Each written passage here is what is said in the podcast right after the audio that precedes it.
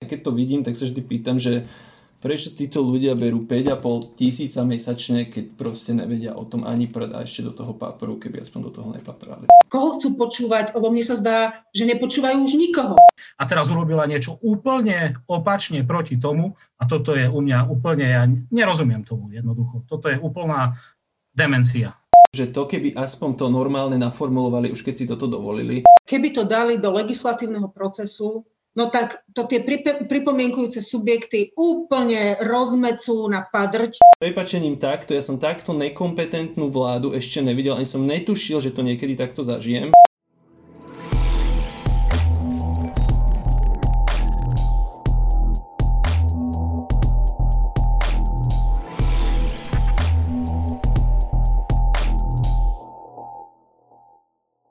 Takže chcem privítať našich divákov aj posluchačov pri ďalšom podcaste Pracujúcej chudoby, kde sa budeme baviť o vzťahu Konfederácie odborových zväzov a s Ministerstvom práce, o ich konflikte, o ich spolupráci, o tom, aký to má dopad na legislatívu.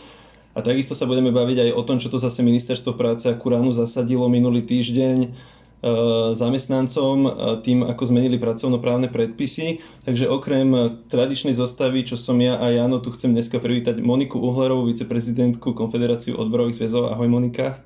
Ahoj, ďakujem za pozvanie do virtuálneho sveta pracujúcej chudoby. Áno, my sme veľmi radi, že si sa mohla zúčastniť, lebo viem, že máš nabitý program. Takže poďme prebrať tieto dve témy, poďme hneď tak nejak z hurta. A ja by som položil asi na úvod jednu prvú otázku, že jak sa ti funguje v tejto vláde? Jak sa ti odborárči? Alebo aj vám ako konfederácii? Mm-hmm. Ja, a viem, že tá otázka smeruje ta, k tomu hlavne, že teda ako, ako sa nám funguje teraz uh, uh, počas vlády tejto vlády, ako sa odborárči. Ale ja si myslím, že tá odborárčina súčasná je značne poznačená uh, pandemickou situáciou a všetkými možnými opatreniami, ktoré zasiahli aj do obmedzenia ľudských práv, občianských práv, um, sociálnych práv, ktoré, uh, ktoré sú aj jedným z nástrojov um, nátlaku odborov a vôbec toho, čo odbory robia. No a samozrejme je to uh, skombinované aj uh, s s tým, ako vládne súčasná vláda, aké robí opatrenia práve v oblasti sociálnej politiky e, smerom k zamestnancom, smerom e, k odborom. No a poviem tak, že keby nebola pandemická situácia a keby e, sme tu nemali taký právny stav, aký v súčasnosti máme, a núdzový stav, tak eh, si myslím, že tá odborárčina by sa robila oveľa jednoduchšie a myslím, že by sa robila priamo, eh, priamo v uliciach. Čiže tú odborárskú, takú tú poctivú, poriadnu odborárskú prácu nám určite komplikuje súčasná eh, pandemická situácia. So samotnou vládou, alebo ešte lepšie povedané s ministerstvom práce, tie vzťahy nie sú určite ideálne, ale um, odbory uh, by sa nemali veľmi fixovať na to, že aká vláda je uh, práve pri moci. V podstate by mali tú takú tú svoju odborárčinu robiť bez ohľadu na to, aká je uh, vláda pri moci.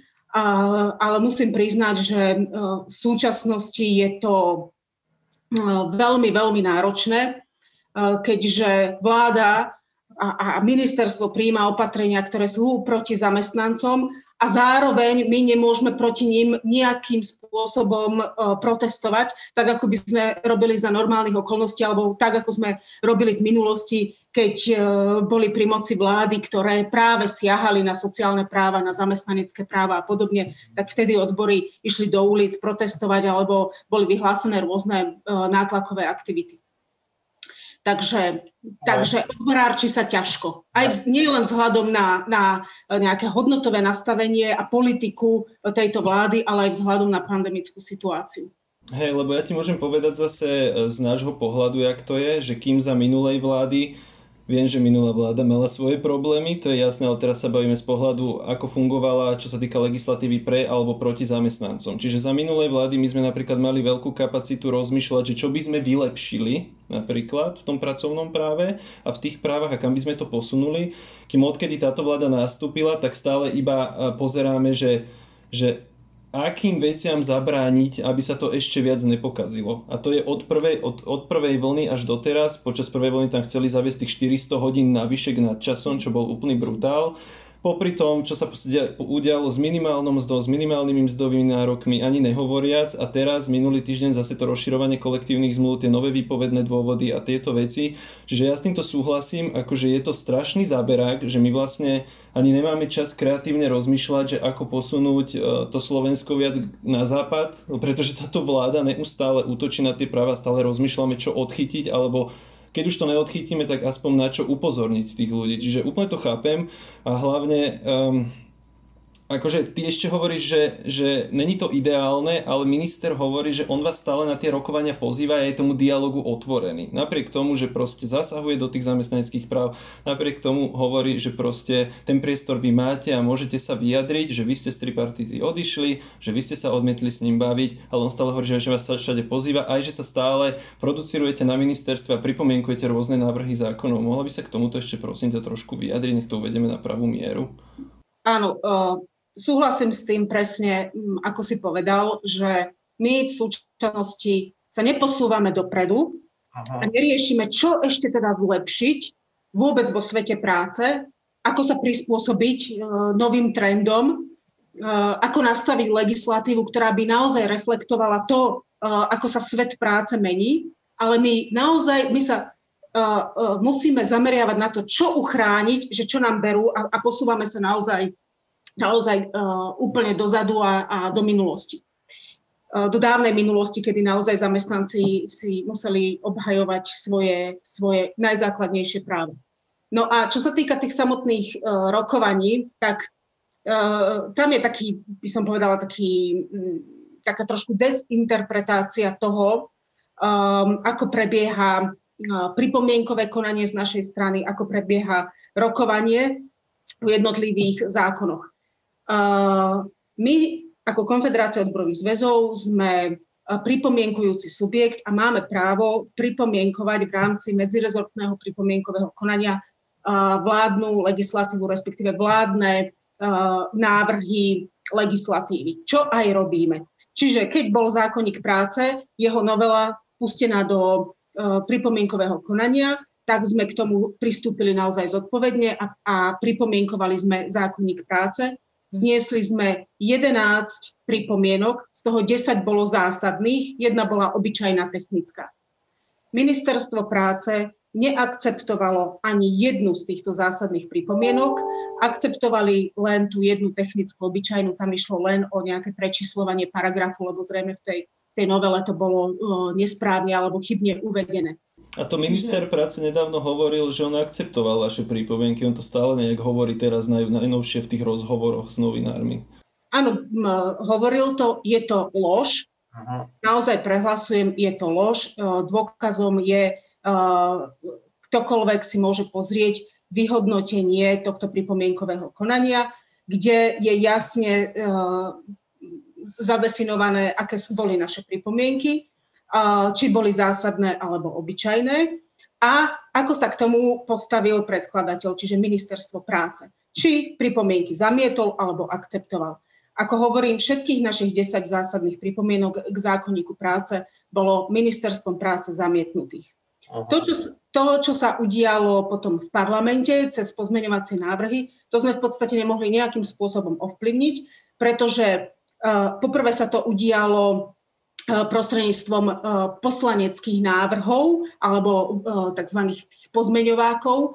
Čiže poslanecká iniciatíva, poslanecké návrhy nejdú cez pripomienkové konanie, nejdú ani cez tripartitu, keby niekto chcel argumentovať, že nechodíme na tripartitu a že tam sme mali možnosť to pripomienkovať. Nie, tie sa udejú priamo v parlamente a dokonca E, e, tie posledné pozmeňovacie návrhy, ktoré sa týkajú výpovedného dôvodu vek 65 rokov alebo detská práca alebo zrušenie rozširovania kolektívnych zmluv vyššieho stupňa, tie sa udiali v druhom čítaní skutočne pár hodín pred hlasovaním o e, celej tej novele zákonníka práce. Čiže tam sme nemali absolútne žiadnu šancu nejakým spôsobom sa, sa vyjadriť alebo vzniesť naše pripomienky.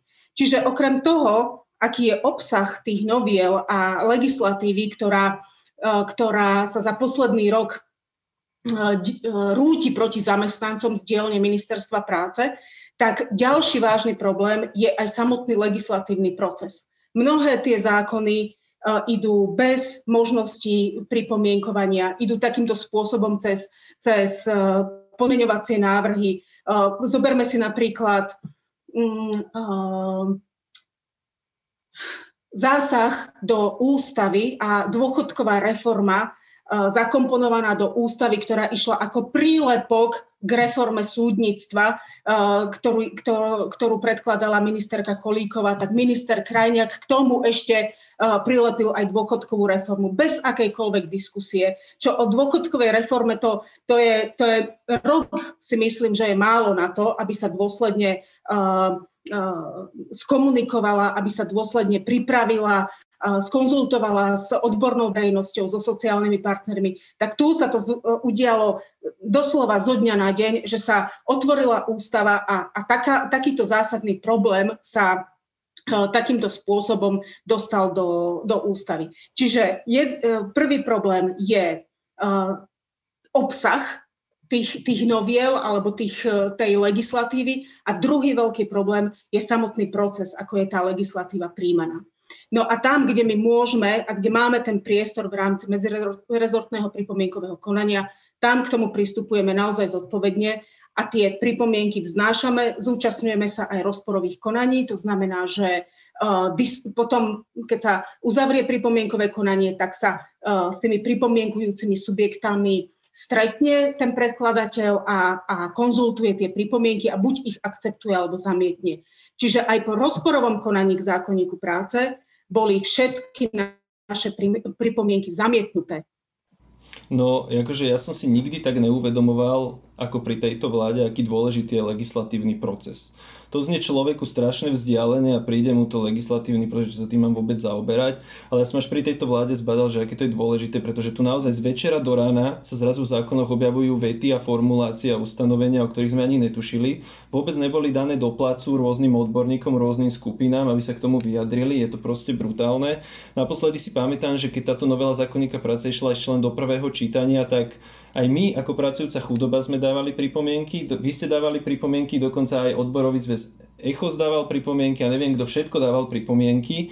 Tam bolo strašne veľa, tam boli stovky pripomienok, strašne veľa ich bolo zásadných a ak si dobre pamätám, tak oni tie zásadné úplne odignorovali a proste to dali tak, jak to dali a ani ich nezohľadnili. To je prvá vec.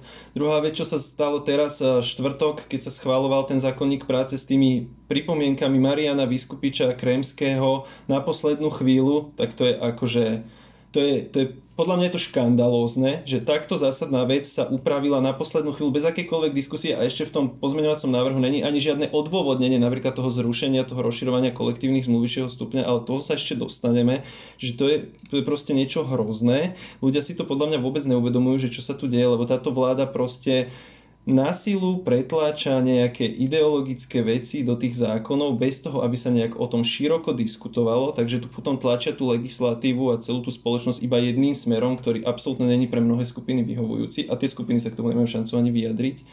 Ale zaujalo ma teda aj to, že OK, chápem, chodíte, eh, chodíte na ministerstvo, riešite tie pripomienky, pretože vám to aj zo zákona vyplýva, ste pripomienkujúci subjekt, ale druhá vec je teda tá tripartita, kde sa teda stretávate v trojici zamestnávateľia vy a ministerstvo práce. No, chcem sa ťa len opýtať, že vy vlastne teraz od toho konfliktu kvôli minimálnej mzde z leta ste sa tripartity nezúčastňovali, čo je úplne vaše legitímne právo, ako vyjadriť aj protest voči tomu, ako sa to rokovanie vedie a ako sa k tomu ministerstvo stavia. Na druhej strane e, sa zase niektorí pozerajú na to tak, že to môže ubližovať tým zákonom, že sa na tej tripartite nestretávate a nemáte šancu tam presadzovať svoje veci, tak ja viem, že vy už teraz ste zase mali aj nejaké rokovanie v rámci KOZ k tejto otázke. Nechceš nám povedať, že aké máte plány, že či sa vrátite do tripartity, alebo ako dlho toto bude trvať? Uh, áno, e, ja už nechcem sa veľmi vrácať do minulosti a k tomu, ako sme odišli z tripartity. Ja to stále hodnotím ako správny moment e, a reakciu na to, ako sa zachoval minister na rokovaní tripartity a že v podstate nás vylúčil z ďalšieho rokovania o minimálnej mzde a dohodol sa so zamestnávateľmi to je obrovské zlyhanie práve ministra uh, uh, na, na rokovaní tripartity. No a potom následne my sme hneď na jeseň, september, október organizovali protestné zhromaždenia, tak ako nám vtedy pandemické opatrenia dovolovali.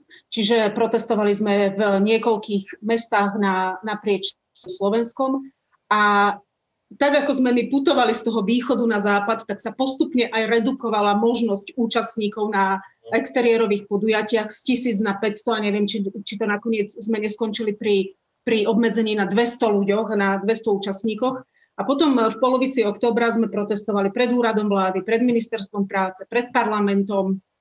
A vtedy už boli obmedzenia na maximálne 6 osôb uh, v exteriérových podujatiach, čiže my sme tomu museli tiež nejak prispôsobovať taktiku a tak ďalej. Čiže e, v tom čase sme sa nezúčastňovali rokovaní tripartity, zvolili sme práve túto, túto formu nátlaku a hlasného protestu v uliciach slovenských miest. E, zároveň sme upozorňovali ministra e, na to, že zvoláva tripartitu nie v rámci rokovacieho poriadku alebo nerešpektuje rokovací poriadok tripartity, nerešpektuje zákon o tripartite, e, štatút. Zároveň e, nebol ešte stále predložený plán legislatívnych úloh vlády a zároveň od neho sa odvíjajúci plán zasadnutí hospodárskej sociálnej rady. Čiže na toto všetko sme upozorňovali a nesúhlasili sme s tým, v podstate rešpektovať takýto ministrov de, dešpekt k tripartite. No a presne ako si poznamenal, my sme mali zrovna dnes e, rokovanie SNEMu, čo je najväčší, najvyšší orgán Konfederácie odborových zväzov a riešili sme tam okrem iného aj otázku sociálneho dialógu na národnej úrovni, čiže otázku tripartity a nášho postoja uh, tripartity um, ďalej, že teda či sa naďalej nebudeme zúčastňovať rokovaní. Uh, delegáti s nemu rozhodli o návrate uh, konfederácie na tripartitné rokovania. Tým nechcem povedať, že teda sme sa nejakým spôsobom podvolili, že sme odišli a teraz sme, sme sa zase vrátili, ale v súčasnosti je to jedna z mála možností, ktorú máme k dispozícii, aby sme mohli naozaj nahlas tej, tej vláde prezentovať našu nespokojnosť. Je to platforma, ktorá, na ktorej my reprezentujeme záujmy zamestnancov a v tejto ťažkej chvíli je potrebné, aby sme na tej tripartite naozaj, naozaj reprezentovali a zastupovali ich záujmy a, aj ich nahlas povedali, čo momentálne zamestnancov trápi. A nie je to len samotná legislatíva, ktorá sa deje, alebo ktorú vláda, vláda predkladá, ale je to aj hm, samotná situácia spojená, ja neviem, s hm, testovaním zamestnancov, s očkovaním zamestnancov, s, s riešením sociálneho úpadku, sú tu obavy z prepadu čoraz väčšieho množstva ľudí a zamestnancov do, do do chudoby myslíš? No, do chudoby. Do chudoby, No, to potom tak nejak... Tak... Do sociálnej siete. Tak, hej. Okay alebo prepadnúť tou, tou, tým, a, jasné, tou záchranou sociálnou sieťou do pasce chudoby. Slovo pasca som potrebovala nájsť. Čiže je tu množstvo otázok, ktoré, ktoré zamestnancov trápia a je potrebné ich aj na tej pôde tripartity, kde je aj pre nás vytvorené miesto, artikulovať. Vieme, že a máme vážny problém s tým, ako bol teraz e, novelizovaný aj zákon o tripartite, ktorý vytvára e, nerovné podmienky pre vstup ďalších organizácií do tripartity. Čiže hrozí tam, že tam vstúpia ďalšie organizácie, ktoré ale nebudú splňať tie kritéria pre vstup, ako, ako splňame my, že teda minimálne uh, zastupovanie 100 tisíc zamestnancov, ktorí sú aj členmi danej organizácie, ale bude ich menej. Ja na každom mieste, kde sa o tom bavíme, hovorím, že nám nevadí to, že, tam budú, že by tam boli zastúpené ďalšie odborové organizácie alebo združenie, združenia nám vadí to, že sú vytvorené nerovné podmienky pre vstup. Čiže keď, keď má jeden subjekt splniť kritérium 100 tisíc e, reprezentovaných zamestnancov, tak potom aj druhý, aj tretí, aj ďalšie. A nie, že jeden 100 tisíc a ďalší už potom uh, je úplne jedno koľko, pretože stačí, že to splní ten, ten jeden subjekt. Len, len ministerstvo, prepáč, že to dostupím, len ministerstvo napríklad argumentuje aj tým, že rovnaké podmienky na vstup majú aj zamestnávateľské organizácie, že aj oni tam majú nárok vstúpiť s menším počtom, ak by teda na ich strane neboli tých, tie sumy 100 tisíc zamestnancov. Áno, tie podmienky sú nastavené nerovne momentálne. V na oboch stranách v, tej noveliz- v tom novelizovanom zákone sú nastavené nerovne aj pre zamestnancov, alebo teda ich uh, organizácie, aj pre zamestnávateľov. Ale Zamestnávateľov sa to týkať nebude a to si myslím, že to, to s, tým, s tým minister rátal. Zamestnávateľov sa to týkať nebude, pretože tam už sú v súčasnosti tri, respektíve štyri, ak budem rátať aj Združenie miest a obci Slovenska, subjekty. Čiže tam sa vôbec nemusia ani o tom baviť, že, že nejaký nový člen uh, by tam mal vstúpiť za um, splnenia nejakých nerovných podmienok.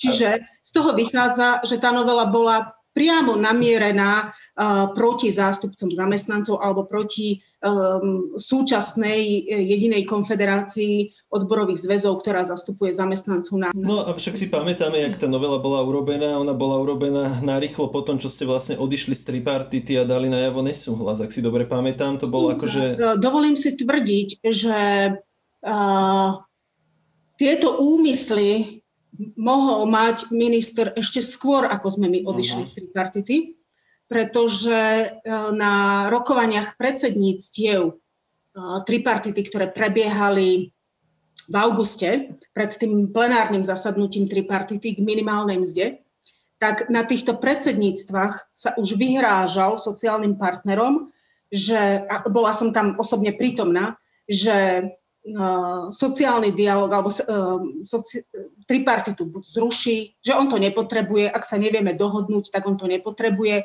alebo si tam prizve iné združenia, s ktorými, s ktorými bude diskutovať, pretože samozrejme, prirodzene sme mali každý iný názor na minimálnu mzdu. My sme trvali na dodržaní zákona, zamestnávateľia chceli minimálnu mzdu zmraziť na úroveň roka 2020, minister zase predložil niečo úplne iné. Je to prirodzené, že každý sme mali iný názor ale na základe toho, že, že my máme iné názory a nesúhlasíme s tým, čo predkladá minister, alebo sme sa nedohodli medzi sebou so zamestnávateľmi, sa vyhrážať, že on sociálny dialog zmení alebo ho zruší, on ho vlastne nepotrebuje, keď sa nevieme dohodnúť. Čiže tam už ja cítim a, a vidím tie intencie tripartitu istým spôsobom rozbiť alebo oslabiť minimálne stranu, stranu zamestnancov, keďže na strane zamestnávateľov už uh, tých subjektov je mm, dosť. No. A aj samotní zamestnávateľia potvrdia, že čím viacej subjektov je tej, v tej, na tej platforme zastúpených, tak tým je ten sociálny dialog komplikovanejší a, a menej efektívny. Presne, to vidíme aj v podnikoch, keď sú tam jedna, dve, tri odborové organizácie a niektorých sú dokonca 14, hej, na železnici neviem, či ich 12 alebo 14 alebo 13. Proste veľký problém, aby sa tie odborové organizácie dohodli medzi sebou vôbec. Viem, že aj na tripartite aj zamestnávateľia medzi sebou majú rozličné názory na veci, no presne, ak si hovorila.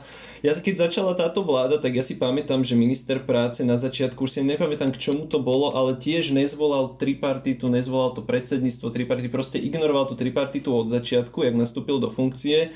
Nás sa na to aj novinári pýtali, ja som to tvrdil, že to sú začiatočnícke chyby, že proste on si to len neuvedomil, ale z toho aj čo mi ty hovoríš, aj jak sa pozerám na tie vyjadrenia ministrov, aké by mu nedochádzalo, aký významný a dôležitý inštitút tá tripartita je je to všade vo svete, v modernom svete, proste v západnom, že to je proste dôležitý inštitút, kde sa tie, tie, tie skupiny zamestnávateľe, zamestnanci plus vláda stretávajú a vymeniajú si tie pohľady na veci.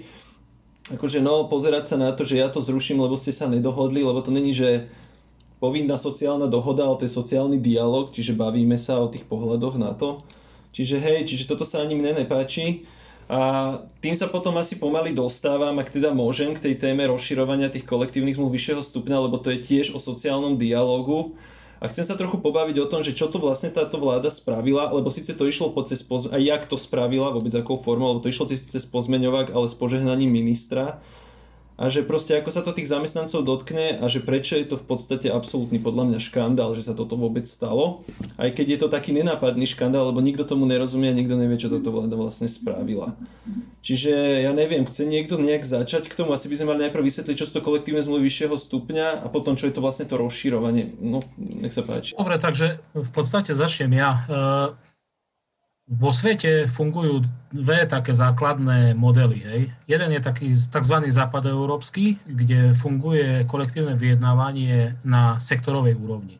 Tam sa dohodnú kolektívne zmluvy medzi zamestnávateľskými organizáciami a odbormi, ktoré zastupujú ľudí v tom konkrétnom sektore a kolektívna zmluva je platná pre celý sektor prípadne sa rozširuje a to už sú roz, rôznonárodné e, odlišnosti. A ja len, prepač, prepač, len doplním, že kolektívna zmluva je dobrá preto, pretože upravuje nejaké pracovné nároky a podmienky zamestnávania lepšie ako zákonník práce, čiže ako keby majú lepšie podmienky aj mzdové, aj pracovné tí zamestnanci. Preto, preto sú v západnej Európe je väčšinou takýto systém. Potom je druhý opačný systém, ktorý e, sa rieši, riešia kolektívne zmluvy len na podnikovej úrovni, to je tzv. americký alebo severoamerický e, systém. Čiže tam len čisto po v tejto fabrike sú odbory, tak tam je kolektívna zmluva, ale neplatí nikde inde. A u nás na Slovensku máme tzv. zmiešaný systém, čiže máme tu tie sektorové kolektívne zmluvy, ktoré e, platia na nejaký sektor alebo nejakú časť sektora a potom každá fabrika môže mať zvlášť ešte podnikovú kolektívnu zmluvu. Čiže v sektorovej je nejaký základ, u nás povedzme, že nejaký rámec, niektoré základné veci sú tam dohodnuté a v podnikových sú veci, ktoré sú nad túto kolektívnu zmluvu.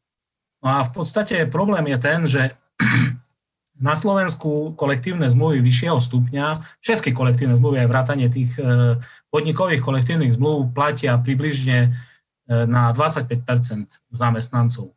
No v západnej Európe je to o mnoho viac, e, od 50 vyššie Rakúsko, alebo Francúzsko má 98% pokrytie kolektívnymi zmluvami, tými sektorovými. To znamená, že na 98% platia tieto veci. No, na Slovensku naozaj momentálne platia na nejakých 25%, približne, to nikto celkom úplne presne nespočíta, ale keď eh, sa zrušia tieto extenzie, ktoré tu doteraz platili a musí sa povedať, že tie extenzie neboli nejaké silné, že by sa nám to rozširovalo naozaj na celý sektor, tak e, sa ešte aj toto nízke pokrytie zníži ešte viac. A napríklad e, v Čechách, kde majú približne také, takú istú odborovú organizovanosť ako na Slovensku, e, kolektívne zmluvy pokrývajú 30 zamestnancov, čo už je relatívne viac ako na Slovensku. Čiže toto je zásadný problém a je to nepochopenie celkového systému toho kolektívneho vyjednávania a týchto sociálnych vzťahov, pretože základom všade je tzv. bipartitný dialog. Zamestnávateľia a zamestnanci. A tá tripartita, tripartita, ktorá vznikla alebo vz, e, na poput e, Medzinárodnej organizácie práce, e, je nejaký, nejakou nadstavbou.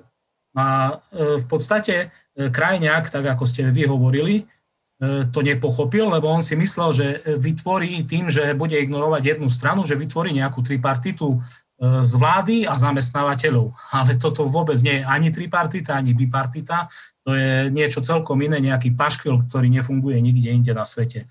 A čo sa týka toho, tej zmeny, ktorá prešla, ako Monika hovorila v tom druhom čítaní tým poslaneckým návrhom, tak to je katastrofa. Ja tomu hovorím, že 86 kolesíkov alebo vyskupičov schválilo niečo, čo mu absolútne nerozumejú, nevedeli, o čo ide. Prišiel len príkaz, ukázali im palcom, ako majú hlasovať a oni to odhlasovali. Hej, a ešte tam boli podpísaní neviem koľko poslancov, ešte také mená tam boli, čo ma úplne sklamalo, že tam tie mená vôbec boli, že sa pod to podpísali. Ja to ešte len tro, trošku dovysvetlím, aby to ľudia pochopili. Napríklad v tom Rakúsku, keď je to pokryté tými kolektívnymi zmluvami 98%.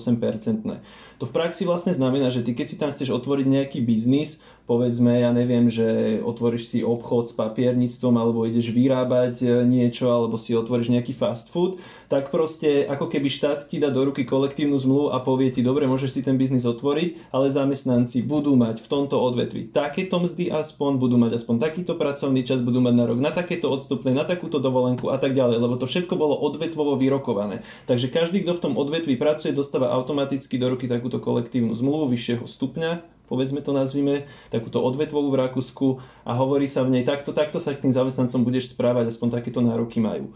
U nás sa to tiež robilo, ale u nás je ten systém akože absolútne tak, tak, tak, tak v porovnaní s Rakúskom alebo Západom tak zanedbaný, že my sme tu mali nejaké kolektívne zmluvy vyššieho stupňa, to znamená, že napríklad ja robím v energeticko-chemickom odborovom zväze, čiže aj my vyjednávame pre energetický sektor, aj pre chemický sektor. Čiže vyjednáme nejakú kolektívnu zmluvu vyššieho stupňa a ten, tá platí ako keby na tie firmy, pre ktoré to vyjednávame, na viacero firiem a ak je táto zmluva, ten systém bol taký, že ak tá zmluva bola reprezentatívna, to znamenalo, že ak splňala nejaké podmienky, tak sa mohla rozšíriť aj na firmy, ktoré sa toho vyjednávania nezúčastnili, ale patria do toho odvetvia a aj tam tí zamestnanci mohli mať lepšie podmienky, ktoré my sme v Echoze vyjednali.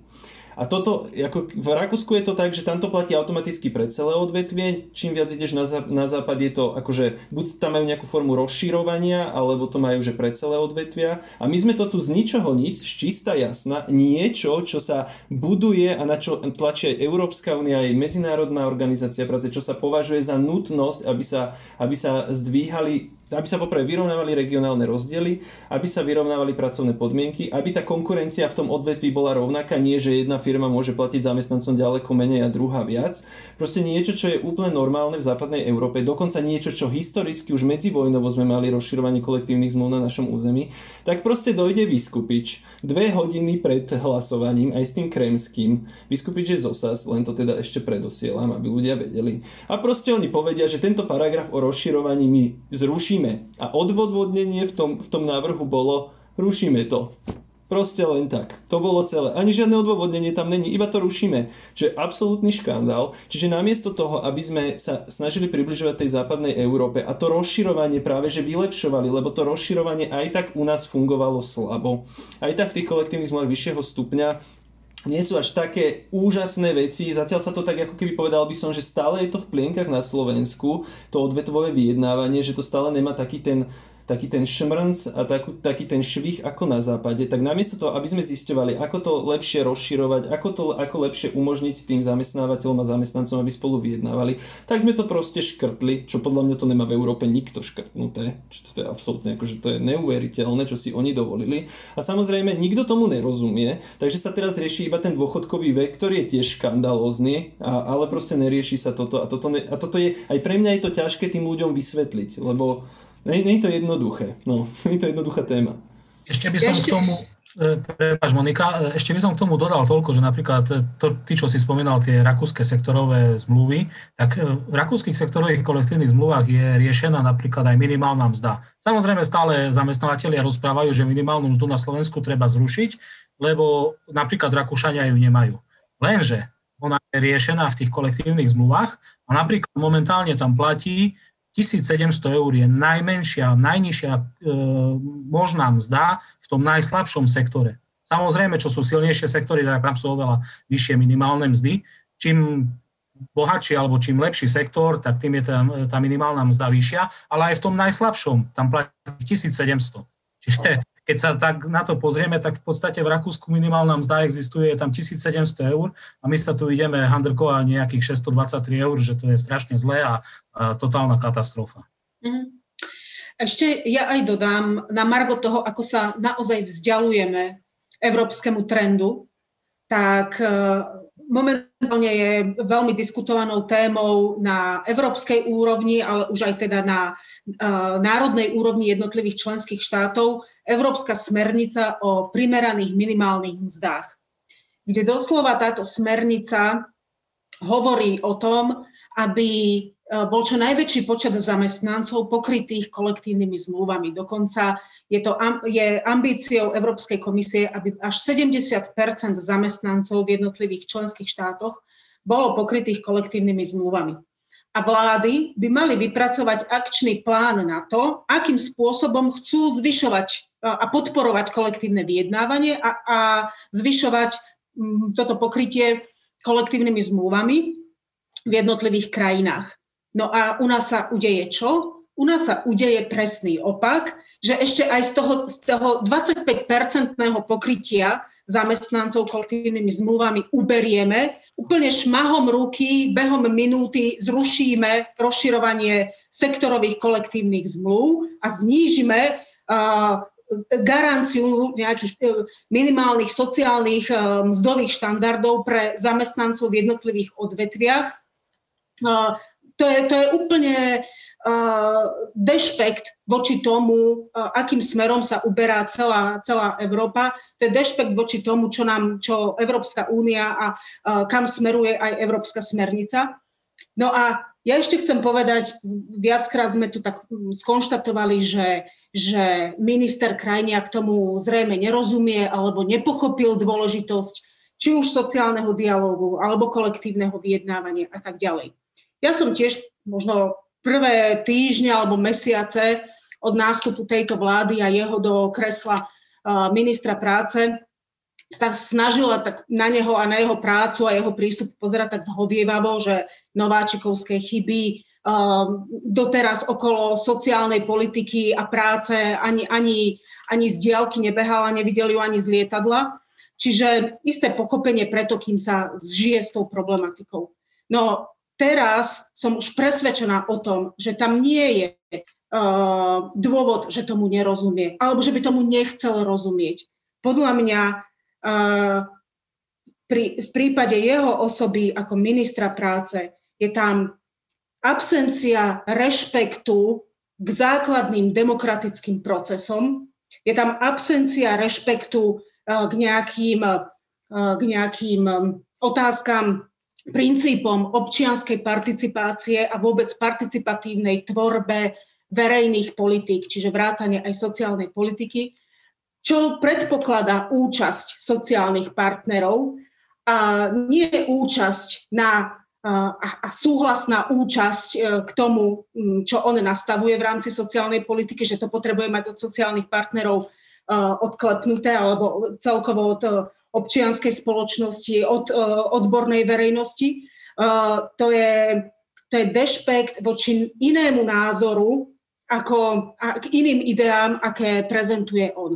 Čiže, a toto je pre mňa neospravedlniteľné. Takýmto spôsobom sa nemôže robiť politika uh, a vôbec takto sa nemôže formovať verejná politika že len to, čo si ja myslím, tak len to je správne a nikoho iného nepripustím a keď, e, nedaj Bože, keď má ešte aj nejaký iný názor. Čiže toto je naozaj dešpekt vôbec k demokratickým procesom a k tomu, ako sa má tvoriť verejná politika.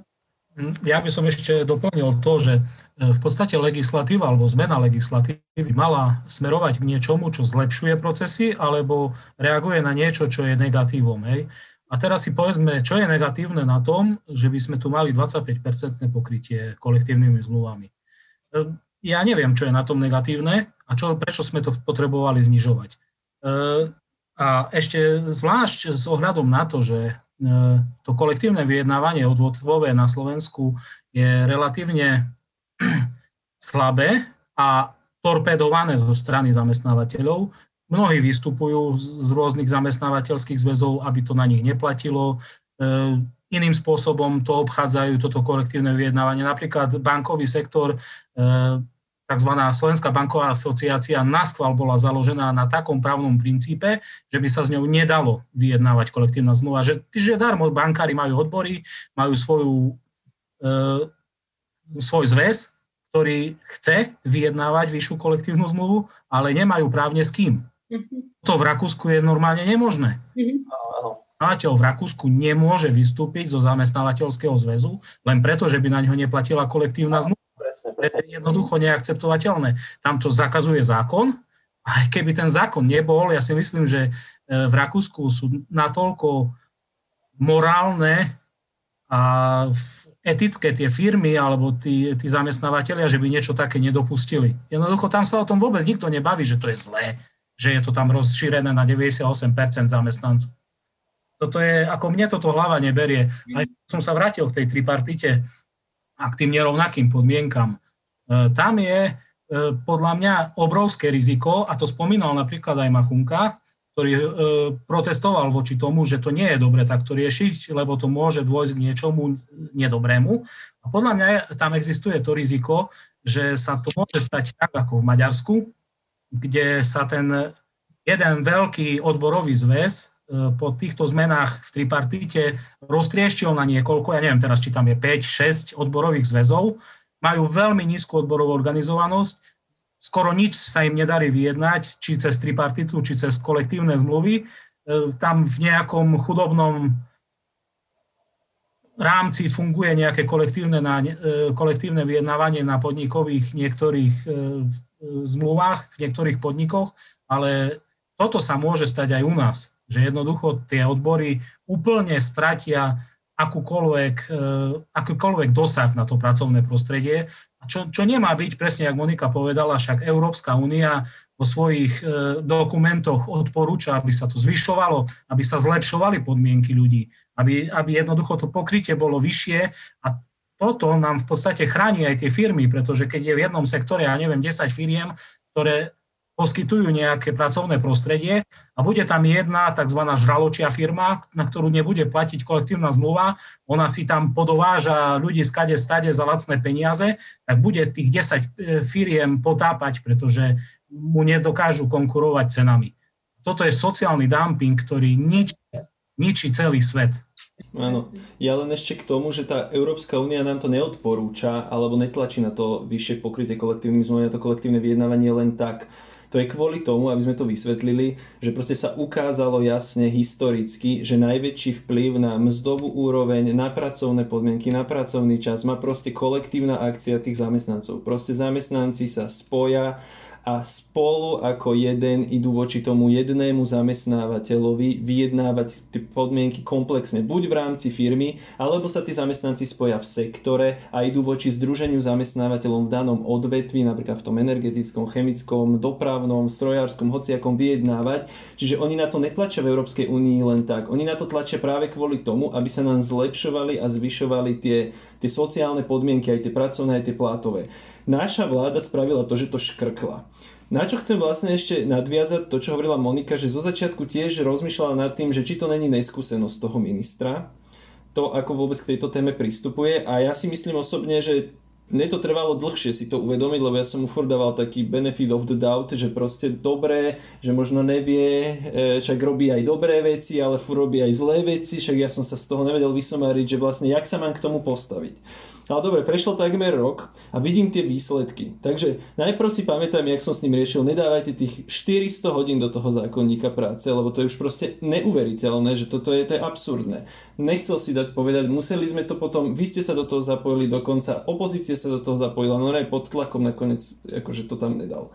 Potom tam dovrzal tú minimálnu mzdu, ten automat, tie minimálne mzdové nároky, potom tam chcel dať uh, úplne stiažiť pôsobenie odborov na pracovisku, čo sa tam podarilo dostať na preč, nevieme na ako dlho. Potom tam bola iná formulácia pre pôsobenie odborov na pracovisku. Tá už spôsobila to, že dokonca našich odborárov v Echoze vyhodili z, z jednej firmy, lebo si mysleli, že tam ostane pôvodná firm, formulácia. Takže tam, tam už nám začali vyhadzovať odborárov. Teraz vidíme to, čo sa stalo s tým výpovedným dôvodom, čo sa stalo vôbec s týmto rozširovaním tých kolektívnych zmluv. No to je proste, to sú tak katastrofálne výsledky, čiže ja už nemám pozitívny pohľad ani nejaký zmetočný na tohto ministra. Považujem ho za, považujem jeho konanie za škodlivé voči, voči tomu, voči zamestnaneckému prostrediu, voči zamestnancom ako takým. Druhá vec je, že všetci nadávajú, že, že za príklad západné štáty, že tam sa minimálne mzdy dohadujú. Tomuto sa chcem ešte vyjadriť. Aj Ines to hovorí, aj tí pravicoví politici a proste jednoducho takýto, taký aj zosasky, že bolo by dobre, keby to bolo na vie, nechané na vyjednávanie. Lenže ak to chceme nechať na vyjednávanie medzi odborárov a zamestnávateľov, tie minimálne mzdy napríklad v tých sektoroch, tak na západe majú na to umožnený ten toto prostredie, ten priestor legislatívny. Tu, tu nám zrušia rozširovanie kolektívnych zmluv vyššieho stupňa, čiže ti ešte viac znemožnia to vyjednávanie. A to som chcel ešte povedať, že to rozširovanie bolo dobre práve preto, že mnohí zamestnávateľia z rôznych odvetví um, nám ako keby rušili členstvo v tých zamestnávateľských organizáciách, aby sa na nich tá kolektívna zmluva nevzťahovala. To znamená, že keď sa treba vyjednávalo, vy ste to tuším v Kove vyjednávali s, nejakou, e, s nejakým sektorom autobusovej dopravy alebo dopravy, tak odtiaľ nejaká sadka od niekiaľ, ne, ne, nejaký proste dopravca z nejakého mesta vystúpil, len aby sa to na neho nevzťahovalo. Ale vďaka rozširovaniu kolektívnych zmluv, aj keď nebol účastný tých vyjednávaní, tak sa aj na ňo, alebo je v tom odvetvi pôsobí, vzťahovali tie mzdy pre tých autobusárov a tých vodičov a tých pracovníkov v tej doprave a tak ďalej. Čiže na toto to rozširovanie bolo. Ja by som ešte jednu vec doplnil. E, dokonca sa stalo aj to, že poviem to rovno, e, kolektívna zmluva vyššieho stupňa v strojárskom priemysle komplet celé kolektívne vyjednávanie prebehlo, dohodlo sa znenie, všetko bolo pripravené a jednoducho prezident strojárskeho priemyslu to odmietol podpísať. Toto je tiež niečo, čo by sa v západnej Európe nemohlo v živote stať. Však to, to, to je proste nemysliteľné. Tak sedím s tými odborármi niekoľko mesiacov, dohadujem si všetko a potom zrazu príde prezident, ja to nepodpíšem, lebo, lebo, lebo to nepodpíšem. To, to, to nie je normálne. A to, ako, ja mnohé veci uznávam, áno, je tu korona, sú zlé podmienky, je neviem čo, ale vždy sa dá dohodnúť. Len treba jednať. Ale takýmto spôsobom, ako to spravili teraz, že jednoducho už ani nebude potrebné nič ujednávať, pretože aj tak na čo, tak to, to, to je katastrofa ako celkovo pre všetkých. Ešte jednu poznámku ešte, prepač, ešte jednu poznámku k tomu mám, že ja sa vlastne ani nečudujem, že minister k tomu takto pristupuje, pretože on tam má pravú ruku presne na túto pracovnú oblasť Karola Cimera. On sa proste často vie, aj s tebou bol myslím Monika nedávno v diskusii, sprve, mm-hmm. hej, a to je presne ten typ človeka, ktorý je proti minimálnej mzde, proti odborom, podľa neho by to ani nemalo existovať, čiže on je nastavený extrémne neoliberálne, extrémne prozamestnávateľsky a absolútne nereflektuje na to, že, že ty nemôžeš rozbiť uh, tú možnosť tým zamestnancov sa spájať a vyjednávať voči tomu zamestnávateľu, lebo on má tu nejakú ekonomickú ekonomickú dominanciu, aj tú psychologickú prevahu a on je proste nastavený v štýle, že máš si to všetko vyjednať individuálne. No tak si neviem predstaviť, ak by vo Volkswagene alebo hociakej aj inej väčšej firme si ľudia individuálne išli klopať na personálne a niečo by požadovali, že by s ním vyrazili dvere rovno. No, a ešte by som k tomu chcel povedať toľko, že e, ten pozmeňovací návrh, čo podala tá skupina poslancov, ale myslím si, že hlavné slovo tam mal vyskupiť, čo je zo strany SAS. To bolo aj v kilečku saskárskom. Čože? To bolo aj v pôvodne saskarskom prvom kilečku, toto zrušenie tých... A práve to chcem povedať, že to je v podstate takéto pretláčanie týchto návrhov e, cez e, poslanecké návrhy práve preto, lebo keby to išlo cez legislatívny proces, tak to neprejde. Presne. Lebo je, to je totálna blbosť a takto narýchlo to jednoducho pretlačili. A tak bol tam druhý človek, ktorý je Peter Kremský, čo je bývalý šéf podnikateľskej aliancie Slovenska a to je tiež jasné, že odkiaľ vietor fúka. A pritom treba povedať, že Podnikateľská aliancia Slovenska je maličká organizácia, ktorá nezastupuje reálne nikoho z tých zamestnávateľov. Tam je zopár ľudí, ktorí sa tvária ako najväčší odborníci na všetko. A ja neviem, či s tým e, vôbec oboznámili e, tie najväčšie e, zamestnávateľské organizácie, ktoré sú napríklad v tripartite. Či s tým súhlasili, nesúhlasili, neviem lebo v podstate to nefungovalo a aj tak ten návrh išiel cez to podanie poslanecké, čiže to, to, tu sa robí všetko tak, ako by sa to nemalo robiť. Všetko proti tomu, len čo najviac zlikvidovať to dobré, čo sa za posledné roky podarilo nejakým spôsobom do, do, dosiahnuť. A aj to pripomínam, že aj to kolektívne vyjednávanie vyššieho stupňa na Slovensku je povedzme v plienkach je slabé, treba ho podporovať a nie ho akože hatiť. No. A ešte viac sme ho teraz vlastne zlikvidovali. Ty si, Janči, naozaj úplne teraz trafil um, klinček po hlave v tom, že keby to dali do legislatívneho procesu, no tak to tie pripomienkujúce subjekty úplne rozmecú na padrť, tak ako treba z novelu zákona o verejnom obstarávaní, čo je ďalšia úplne škandalózna záležitosť síce trošku mimo toho zamestnaneckého prostredia, ale tým zase len poukazujem na to, ako sa pripravuje legislatíva uh, za pôsobenia tejto vlády. Uh, aj Milan poznamenal, že ten výpovedný dôvod vek 65 rokov, aj zrušenie extenzie kolektívnych zmluv vyššieho stupňa, uh, dokonca aj tá detská práca, všetko boli návrhy v prvom kilečku.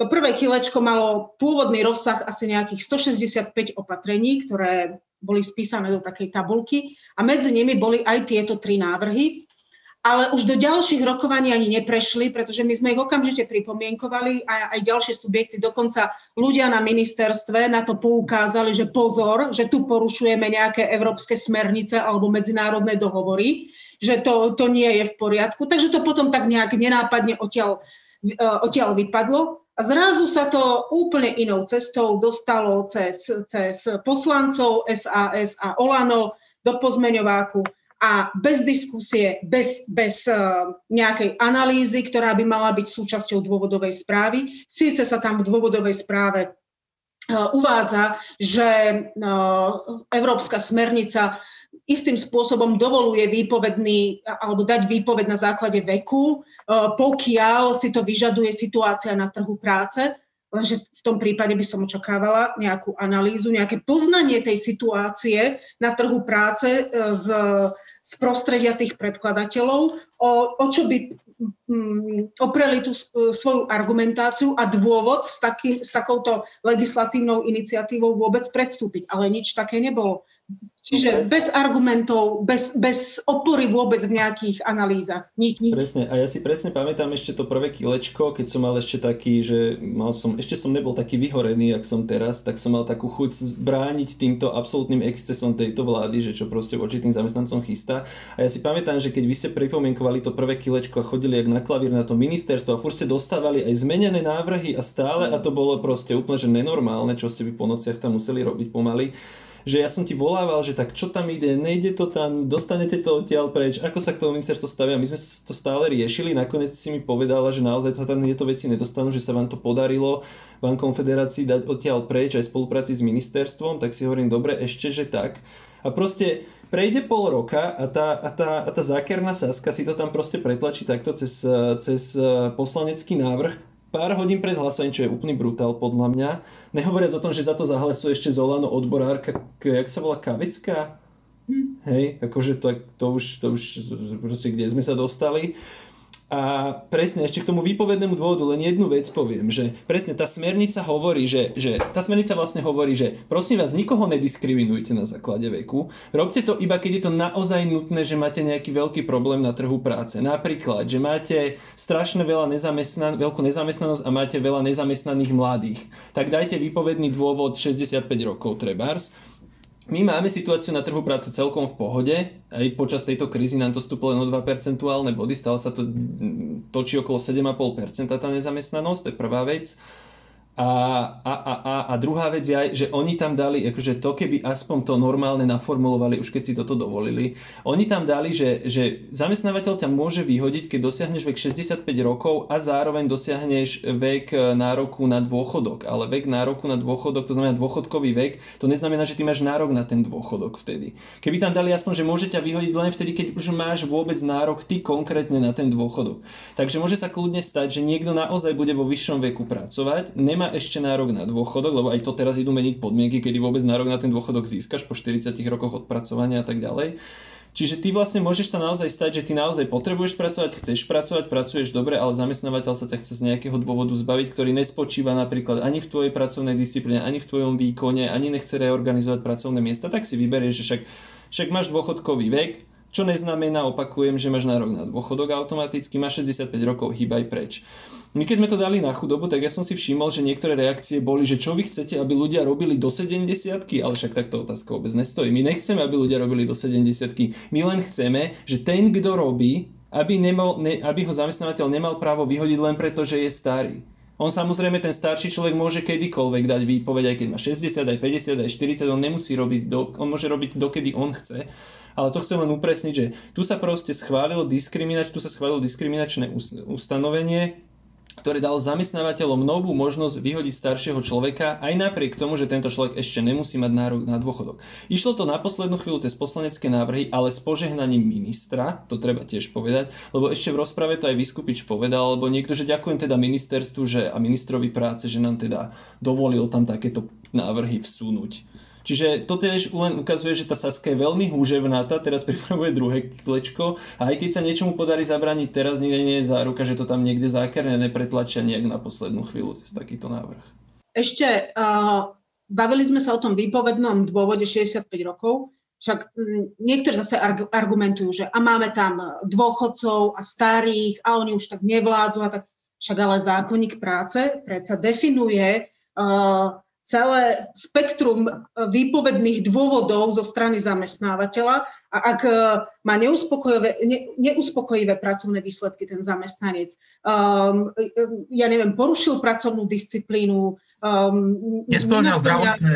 Uh, nesplňa podmienky stanovené v pracovnej zmluve, tak predsa a v pracovnej náplni, tak predsa ten zákonník práce mu umožňuje tomu zamestnávateľovi ukončiť uh, pracovný pomer s ním. A teraz uh, ďalší extrém, a to teda práca mladistvých, čo sa udialo v zákonníku práce uh, touto novelou a pozmeňovákom. V podstate, keď to mám povedať veľmi zjednodušene, táto novela umožní 15-ročným vykonávať akúkoľvek prácu. A to takým spôsobom, že v súčasnosti v zákonníku práce je napísané, že akože tieto fyzické osoby, čiže 15 rokov do skončenia povinnej školskej dochádzky, staršie ako 15 rokov do, do skončenia povinnej dochádzky, um, môžu vykonávať ľahké práce, ktoré svojim charakterom a rozsahom neohrozujú ich zdravie, bezpečnosť, ďalší vývoj alebo samotnú školskú dochádzku. A sú tam uh, písmená a až C, ktoré naozaj taxatívne vymenúvajú uh, výpočet dôvodov a, a aké činnosti. A do toho sa teraz touto novelou vsunulo ďalšie písmeno, písmeno D, a iných činnostiach uvedených v písmenách A až C. Čiže v podstate toto písmeno D neguje to, čo je uvedené vyššie, ten, ten, výpočet, e, ten výpočet dôvodov a v podstate umožňuje, keď to mám zobrať ad absurdum, umožňuje týmto e, mladistvým osobám vykonávať akúkoľvek činnosť. A keď naozaj mám už e, ísť do absurdít, no tak tým pádom môžeme poslať 15-ročného pracovať do bane alebo v karcinogénnom prostredí. Čiže znie to naozaj absurdne, ale v podstate toto písmeno, tá, táto vsúka do, do zákonníka práce umožňuje aj, aj takéto niečo. Čiže miesto toho, aby sme deti posielali do škôl, tak ich posielame pracovať. A tu by som ešte pripomenul e, takú záležitosť, že v podstate e, sa týmto zrušila, zrušil zákaz detskej práce.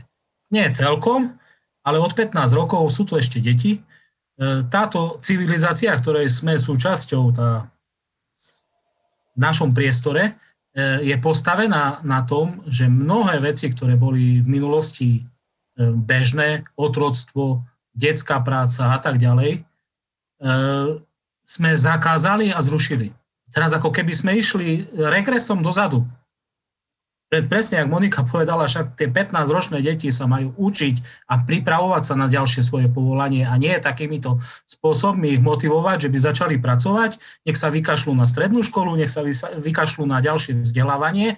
A ja neviem, toto potrebujeme, toto potrebuje Slovenská republika. Všetko zamestnávateľia rozprávajú, že potrebujeme zlepšovať školstvo, že potrebujeme zvyšovať kvalifikáciu, že potrebujeme neviem čo a my 15-ročným deťom umožníme pracovať.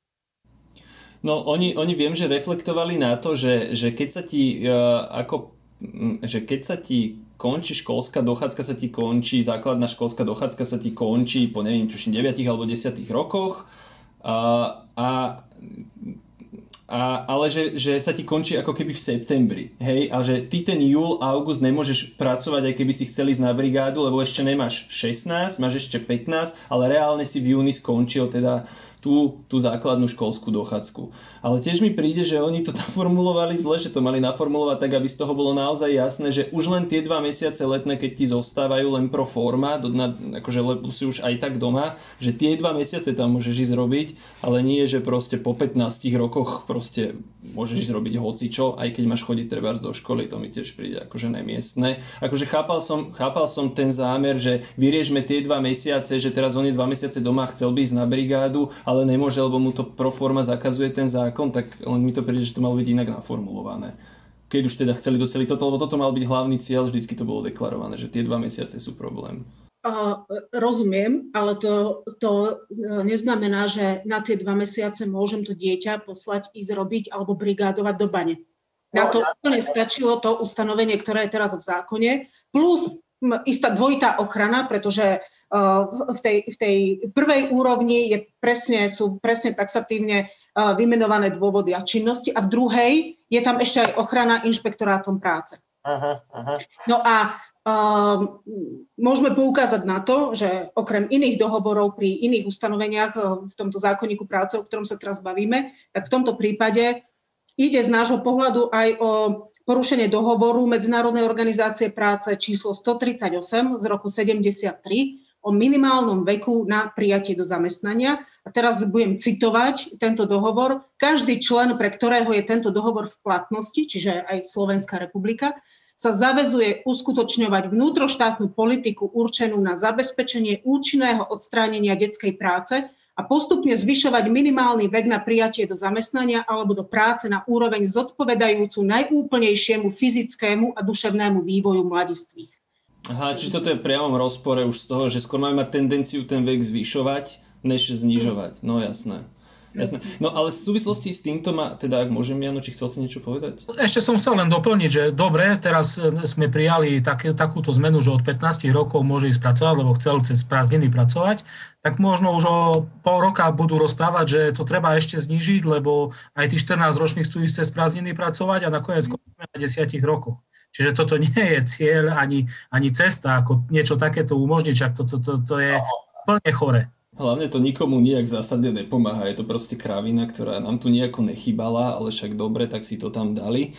No a teraz pri tomto celom nápada, že to zrušenie toho rozširovania kolektívnych zmluv, ktoré priamo dopadá na vôbec eh, kvalitu života tých ľudí, ale ten výpovedný dôvod, čo je podľa mňa úplne diskriminačná katastrofa, nedá sa toto napadnúť. Okrem toho ja viem, že vy ste sa ako kauze dobratili na prezidentku, nech to nepodpíše, čo teda veľmi ja kvitujem. Dokonca viem, že aj jej poradkyňa s tým mala problém, na Facebooku to písala, uh, že proste, to mal tuším s tým ex, extenziou kolektívnych zmluv mala hlavne problém. Myslím. Áno, a že nedá sa obrátiť aj na práve že Medzinárodnú organizáciu práce, ak máme podozrenie, že tieto, tieto nové um, nápady tejto vlády sú v rozpore s dohovormi, ktorými my sme viazaní. My sme povedali, že takto to chceme robiť, sme tie pod, pod, dohovory ratifikovali, nedá sa na Medzinárodnú organizáciu práce obrátiť, to je prvá otázka. A druhá otázka, či sa aj na Európsku úniu nedá obratiť, keď je niečo v rozpore s tou smernicou, lebo, lebo podľa mňa tento výpovedný dôvod tých 65 rokov je v rozpore tou smernicou. Ona to umožňuje, samozrejme, ale v štýle, že musíte dosiahnuť teda ten legitímny cieľ, čiže napríklad riešiť tú nezamestnanosť, ale aj primeranými prostriedkami. A prostriedok, že ťa môže vyhodiť len keď dosiahneš dôchodkový vek a nemáš nárok na dôchodok, teda ten není primeraný podľa mňa. To teraz je vlastne moja otázka, či sa nedá na tieto nadnárodné inštitúcie obrátiť. Uh, určite, tak ako si správne povedal, eh, náš list eh, prezidentke Slovenskej republiky je už v prezidentskom paláci, alebo teda možno, že si ho už pani prezidentka aj prečítala, pretože odišiel pred niekoľkými dňami, alebo teda hneď v zápäti potom, ako bola táto novela prijatá v parlamente. Naozaj s našou prozbou, žiadosťou, aby túto novelu zákonníka nepodpísala a aj s patričnou argumentáciou, prečo si myslíme, že by ju nemala podpísať. A e, tam hlavne argumentujeme porušením medzinárodných dohovorov, ktorým je e, Slovenská republika viazaná a v podstate to medzinárodné právo je nad národným právom, čiže e, prezidentka Slovenskej republiky by mala byť e, tou strážkyňou ústavnosti a dodržiavania aj, aj práva medzinárodných dohovorov. No zároveň mm, e, obraciame sa aj na Medzinárodnú organizáciu práce. Tam sme, tam sme členmi, zúčastňujeme sa každý rok aj medzinárodných um, výročných konferencií Medzinárodnej organizácie práce, kde sa zvyčajne príjmajú aj rôzne dohovory. Napríklad ostatný dohovor, ktorý bol prijatý, bol prijatý v roku 2019 a ten, ten, to bol dohovor o zamedzení násilia a obťažovania vo svete práce. To som taká celkom hrdá, že som bola účastná na vôbec na príprave a na schválení tohto dohovoru na pôde Medzinárodnej organizácie práce. A teraz už e, jednotlivé krajiny pristupujú k ratifikačnému procesu smerom k tomuto, k tomuto dohovoru. Ale to je, to, je, to je ďalšia téma, ktorej sa môžeme potom možno inokedy možno ešte teraz povenovať. Čiže obraciame sa aj na Medzinárodnú organizáciu práce s tým, že my sme už na MOBku avizovali, čo sa deje na Slovensku, aká je pripravovaná legislatíva. Čiže aj regionálna kancelária MOBky pre, pre strednú a východnú Európu e, je už informovaná niekoľko týždňov o tom, že aká legislatíva sa pripravuje na Slovensku vo vzťahu trebárs e, k sociálnemu dialógu, k tripartite, ale aj k pôsobeniu odborov. A teraz už sme len čakali, že aká finálna legislatíva vyjde, aby sme na tom mohli postaviť našu, našu stiažnosť. Čiže po tejto linke určite, určite fungujeme.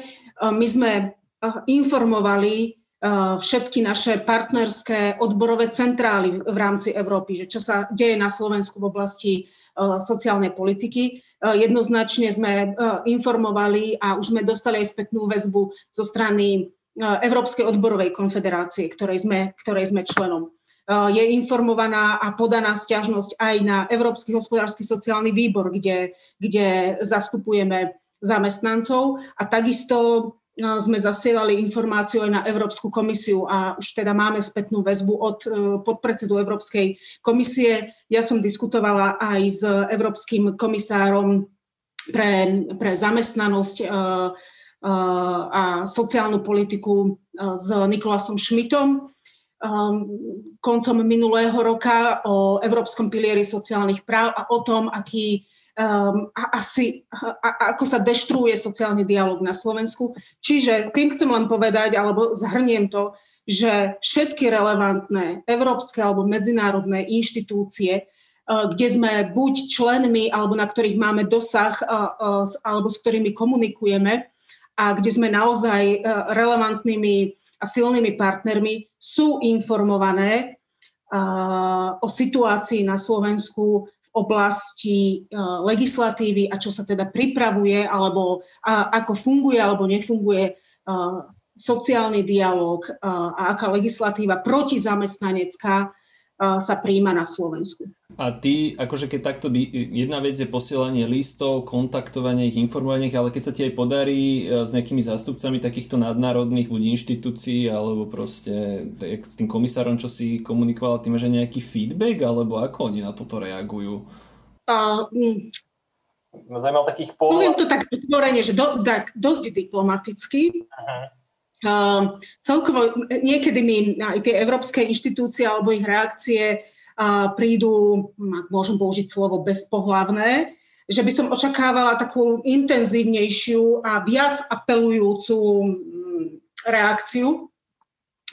Ale zase chápem, že asi uh, oni až tak veľmi nechcú zasahovať do nejakého vnútroštátneho diania, ale zároveň majú možnosť apelovať priamo na vládu alebo na jednotlivé rezorty a majú uh, páky a možnosti, treba sa neviem, uh, pozastaviť čerpanie eurofondov a tak ďalej. Napríklad pri, pri pláne obnovy uh, je jednoznačne požiadavka, že mal byť konzultovaný, komunikovaný, pripravovaný v spolupráci so sociálnymi partnermi.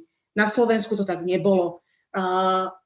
Pláne obnovy všetci hovoria, ale nikto ho ešte poriadne ani nevidel a nevie presne, že, že čo, čo obsahuje. Vidíme alebo vnímame len z mediálneho prostredia, že niečo sa komunikuje, ale komplexný plán obnovy sme ešte nevideli a mal byť pripravovaný v spolupráci s nami napríklad. Takže myslím si, že aj európske inštitúcie majú možnosti a, a svoje formy, akým spôsobom uh, zodvihnúť prst napríklad nad uh, konaním našej vlády. Mhm. No akože mňa to fakt udivuje, lebo viem, že napríklad na západe fungujú aj také veci, že keď chceš napríklad obchodovať so štátom alebo byť mm, firma, ktorá sa účastní nejakého verejného obstarávania, tak veľakrát je tam podmienka, že musíš mať kolektívnu zmluvu, že musíš mhm. proste tvoja tá firma, ktorá sa účastní, musí mať tam odbory a musia kolektívne vyjednávať a jednoducho aj takto tie tla, štáty tlačia tie firmy, aby tie kolektívne zmluvy uzatvárali. Kdežto tu na tu na ti zrušia tieto rozširovanie. To, akože ja poznám napríklad jedného veľmi významného saskarského nominanta z ministerstva hospodárstva, ktorý rieši nejaké, proste rieši nejakú oblasť, Sulik ho nominoval a ten sa k odborom vyjadruje neuveriteľne dehonestujúco. Čo vlastne odborári chcú, čo oni vôbec vedia, čo tu proste oni vyjednávajú, oné vôbec zvyšovanie miest, čo si to vôbec dovolujú, to by sa malo riešiť individuálne, že vždycky je tá snaha to riešiť čo najviac decentralizovanie, že zrušiť vyššie vyjednávania, rozširovania,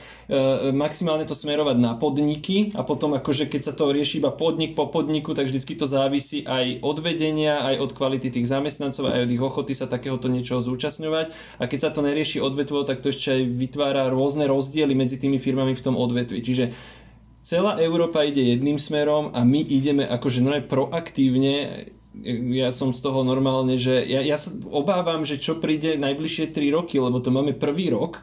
Ja teraz akože neviem, že čo bude najbližšie 3 roky. Ja som na jednej strane rád, že idete do tej tripartity, lebo budete mať priamejší dosah na tie veci a pevne dúfam, že budete aj aktívnejší v tom, že budete komunikovať, že čo sa tam deje a s čím ministerstvo zase prichádza. A to si osobne myslím, že je celkovo chyba nás všetkých, čo sme na tejto strane barikády, že ja osobne napríklad zažívam akože v podstate takú miernu depresiu, že mne už sa ani nechce, že je toho toľko, že už ani nevládzem, hej. A toto si myslím, že by sme sa mali asi, asi posnažiť, že vykašľať sa na to, že nevládzeme a viac zabrať, či už, či už vy, my, odborové zväzy, že byť aktívnejší, lebo tá vláda si proste naozaj naozaj sa rozšupla a v tom druhom kilečku sú ďalšie zase úplne akože škandálozne veci a nevieme, jak dopadnú. Čiže ja napríklad vôbec neviem, že ako vlastne budeme fungovať ďalšie 3 roky, čo sa tohto týka? Ja ani, ja ani neviem, ako, s kým chcú vôbec komunikovať, ako, ako, o, s kým chcú diskutovať, koho chcú počúvať, lebo mne sa zdá, že nepočúvajú už nikoho. Ani zamestnávateľov, ani e, zamestnancov, e, ani samozprávy, ani odborníkov, nikoho. No toto, je, toto je veľmi nebezpečný trend. Hej, no toto mňa napríklad zarazilo tiež, keď som zistil, že ja som najprv mal pocit, že, že odborárov úplne zhadzujú zo stola a vôbec, že čo vôbec oni, ako oni majú čo povedať k zamestnancom, ale kašľú teda na to, že čo títo odborári k zamestnancom a zamestnanckom prostoru chcú povedať. Ale ja som potom zistil, že oni ani tých zamestnávateľov poriadne nepočúvajú a to už ma tiež dorazilo. Čiže ja túto aroganciu, toto je akože úplne že za hranicami môjho chápania. Ja, ja si myslím, že jednou z možností môže byť aj naozaj spojiť tieto nespokojné sily, Aha. zabudnúť na nejaké partikulárne záujmy alebo hádky, napríklad minimálna mzda a podobne, ktoré máme na stole každý rok, treba aj so zamestnávateľmi alebo aj so Združením miest a obci Slovenska. A naozaj sa spojiť, zjednotiť a vyvíjať spoločný tlak na vládu, bez ohľadu e, na to, aká tá vláda je, alebo kto je zrovna pri moci. To nemusí byť len táto vláda, to môžu byť ďalšie nasledujúce.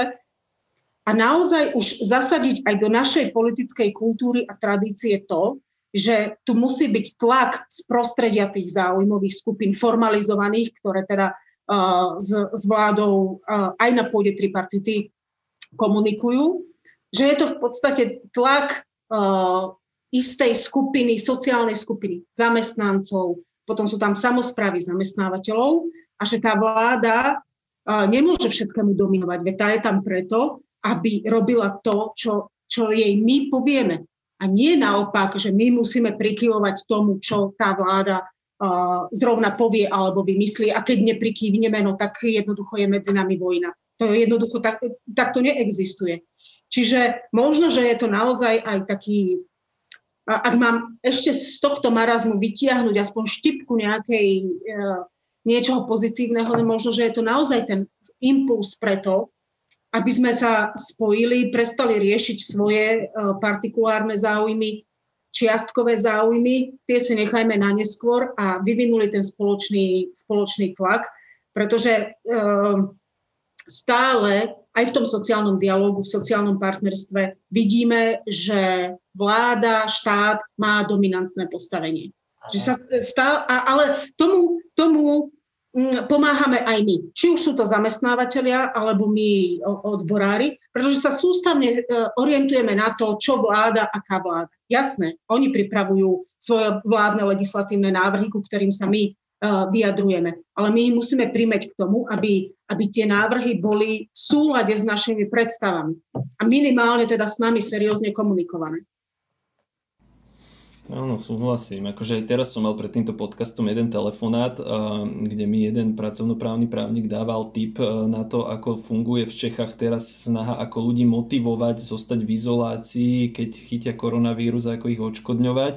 A idú na to, práve o tom tam v Čechách diskutujú, idú na to pozitívnym spôsobom, kdežto tu ideme na to tým reštriktívnym spôsobom, že keď sa nedáš otestovať, tak ti zakažeme toto, toto, toto a keď to ešte aj porušíš, tak ťa spokutujeme a tu sme všetci sklonili hlavu a prikývli sme, tiež to v Čechách práve rozmýšľajú nad tým a možno o tom aj napíšem nejaký článok, že že predsa keď je človek pozitívne testovaný, tak mu dajme nejakú 90% pn proste nech má aspoň plnú tú čistú mzdu, aby, aby naozaj nechodil chorý do roboty, hej, aby poctivo, aby to nezatajil, aby nechodil chorý do roboty, aby sa proaktívne testovať dal, aby potom proaktívne zostal doma, lebo sa potom mu nehrozí, že že, že proste zostane skrátka, hej, ako tu, že ti dajú nejakých 50%, lenže tu ani nám nedopne nad tým rozmýšľať, pretože tu toľko riešime to, čo s čím táto vláda každý deň príde, lebo mm. príde s takými krávinami, čo ma o to viac zaráža, že, že my sa podvolujeme vláde, ktorá je z môjho pohľadu absolútne zretardovaná. Proste akože s prepačením takto, ja som takto nekompetentnú vládu ešte nevidel, ani som netušil, že to niekedy takto zažijem ani som netušil, že budem mať na to takýto niekedy vyhranený názor. Proste to je taká nekompetentná banda blbcov a my sa tu proste podvolujeme niekomu, kto proste podľa mňa mnohokrát mnohým e, ľuďom z praxe a odborníkom nesiahajú ani počlenky, ale deje sa to hlavne kvôli tomu, že vytvárajú veľmi veľa chaosu veľmi veľa takých situácií, kde si proste, že, že ľudia sa stále zavzdušňujú, chytajú za hlavu a to, tak tomu prepadnú tým reakciám na to, čo tá vláda robí, že aj zabudnú konštruktívne rozmýšľať nad tým, čo by sa reálne malo robiť.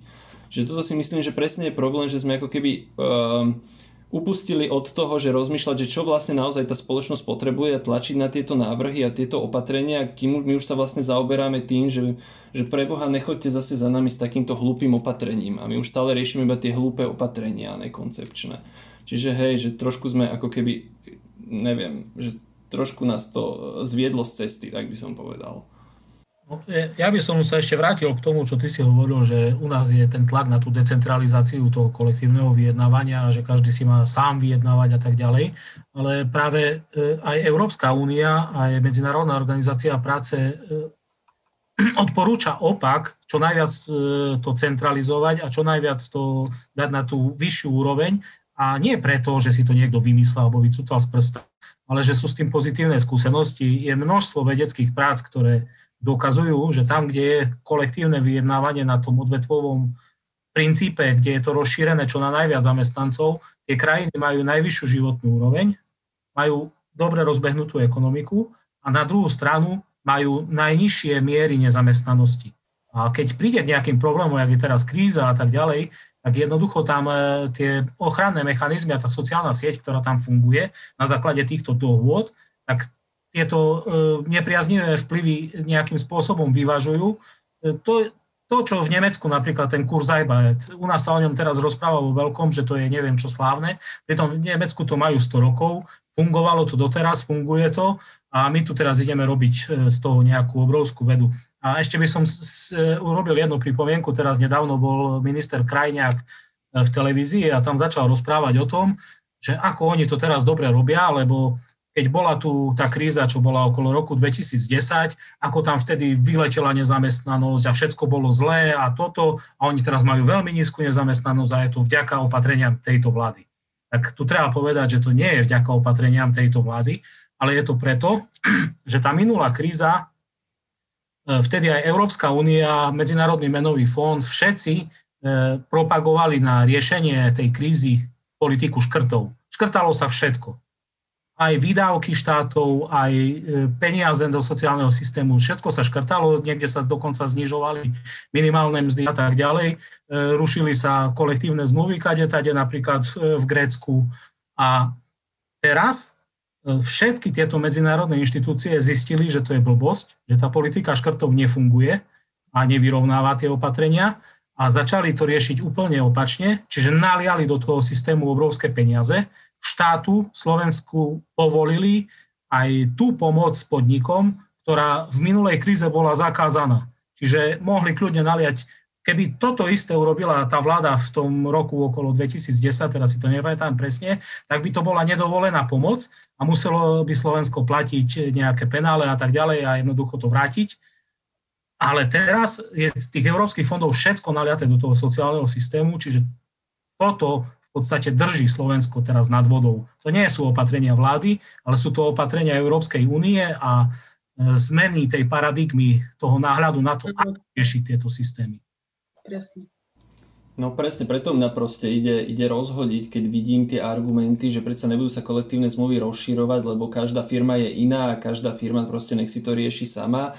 A nebudeme tu mať odborové organizácie, nech si to rieši každý zamestnanec sám. A pritom presne, ak ty hovoríš, my všetci traja, čo sme tu teraz, poznáme všetky tie štúdie, všetky tie, tie dobré výsledky, čo práve tieto odvetvové vyjednávania, vôbec kolektívne akcie prinášajú a vôbec toto kolektívne vyjednávanie, že to naozaj, že, že nie len, že to to, že, že to zvyšuje ako keby tie sociálne štandardy, ale znižuje to dokonca aj regionálne rozdiely, dokonca e, zlepšuje to tú konkurenciu medzi firmami a tak ďalej a tak ďalej. Čiže preto mňa ide rozhodiť, keď vidím vyskupičov a takýchto ľudí, ktorí o tom nevedia absolútne zhola nič, ale že absolútne zhola nič. Iba majú tie svoje insitné predstavy, ktoré už boli dávno prekonané, či už nejakými ekonomami, štúdiami, alebo už aj dobrou praxou, alebo, alebo tou praxou na západe. A ešte len jednu vec poviem, že oni, ešte títo ľudia majú tú drzosť, že ti budú rozprávať, že máme príliš rigidný a hrubý zákonník práce. Na západe ho taký hrubý nemajú. Ale presne to bola kedysi uh, akože premisa, že všetci, my sme si na začiatku mysleli ešte 20-30 rokov dozadu, že budeme mať tenký zákonník práce, lebo však všetko si zamestnanci a zamestnávateľia dojednajú v kolektívnych zmluvách. Nakoniec sa ukázalo, že si nedojednajú nič, lebo zamestnávateľia nechcú, vyhýbajú sa, robia kadejaké obštrukcie, proste nedá sa. Tak sa to všetko začalo, muselo začať dávať do zákonníka práce. Čiže proste platí v podstate pravidlo, že buď máš tenké kolektívne zmluvy, ale potom musí byť hrubý zákonník práce, lebo to musíš tým zamestnancom to zamestnanecké prostredie nejak upraviť, aby si s nimi zamestnávateľia nerobili, čo chcú. Alebo máš hrubé kolektívne zmluvy, kde si to zamestnanci so zamestnávateľmi dojednajú a potom nemusíš mať hrubý zákonník práce. To sa presne ukázalo v roku 2015 v Nemecku, kde proste Nemecko zistilo, že síce majú kolektívne zmluvy kade tade, ale už to pokrytie není také veľké, aby dokázalo garantovať nejaké minimálne mzdy. Takže keďže sa im znižovalo pokrytie kolektívnymi zmluvami, tak museli zaviesť minimálnu mzdu zákonom plošne. No, čiže toto mňa najviac akože štve, že oni ešte okrem toho, že ti zničia vôbec to, ničia ti to kolektívne vyjednávanie a tu možnosť si upraviť tie podmienky vo vyjednávaní a na, na jednej strane a na druhej strane ti fur budú hovoriť, že však si to vyjednávajte, však nemôžeme to predsa všetko dávať do zákona. Že táto schizofrenia je neuveriteľná. Ja keď to vidím, tak sa vždy pýtam, že prečo títo ľudia berú 5,5 tisíca mesačne, keď proste nevedia o tom ani pred a ešte do toho paperu, keby aspoň do toho nepaprali. Ja ešte by som asi poslednú pripomienku mal k tomu. E, sme sa bavili o tom, že schválili ten e, návrh od e, Vyskupiča a spol. A ty si tam myslím, že Milan spomínal, že to schválila aj, medzi iným zahlasovala za to aj bývalá odborárka, šéfka sesterských odborov. A tu by som chcel povedať, že mne to hlava neberie. Ona, vtedy, keď sestry dávali výpovede, tak žiadala, aby štát zvýšil platy sestram. E, úplne podporujem, som za, vtedy som to podporoval, hovorím, že to bolo dobrý krok, ale ona teraz zahlasovala za niečo, čo v podstate toto ruší, lebo ona teraz zahlasovala za to, že ne, netreba e, e, to sektorové vyjednávanie, čiže štát to neurčí, teraz nech si to tie sestry vyjednajú v tých jednotlivých nemocniciach same. Čiže v Bratislave si vyjednajú, ja neviem, dvakrát možno toľko, jak čo si vyjedná sestra niekde vo Svidníku a pritom robia tú istú robotu. Čiže ona sa vlastne podstavila úplne v protiklade k tej logike, čo chcela, čo vtedy e, sa snažila nejakým spôsobom presadiť a teraz urobila niečo úplne opačne proti tomu a toto je u mňa úplne, ja nerozumiem tomu jednoducho. Toto je úplná demencia. Hmm. Za výraz, ale je to tak. Hej no. No, ak nikto k tomu nič ešte nemá a nechce sa vyfrustrovať voči tejto vláde ešte, tak to kľudne môžeme ukončiť. Hej, ukončím to.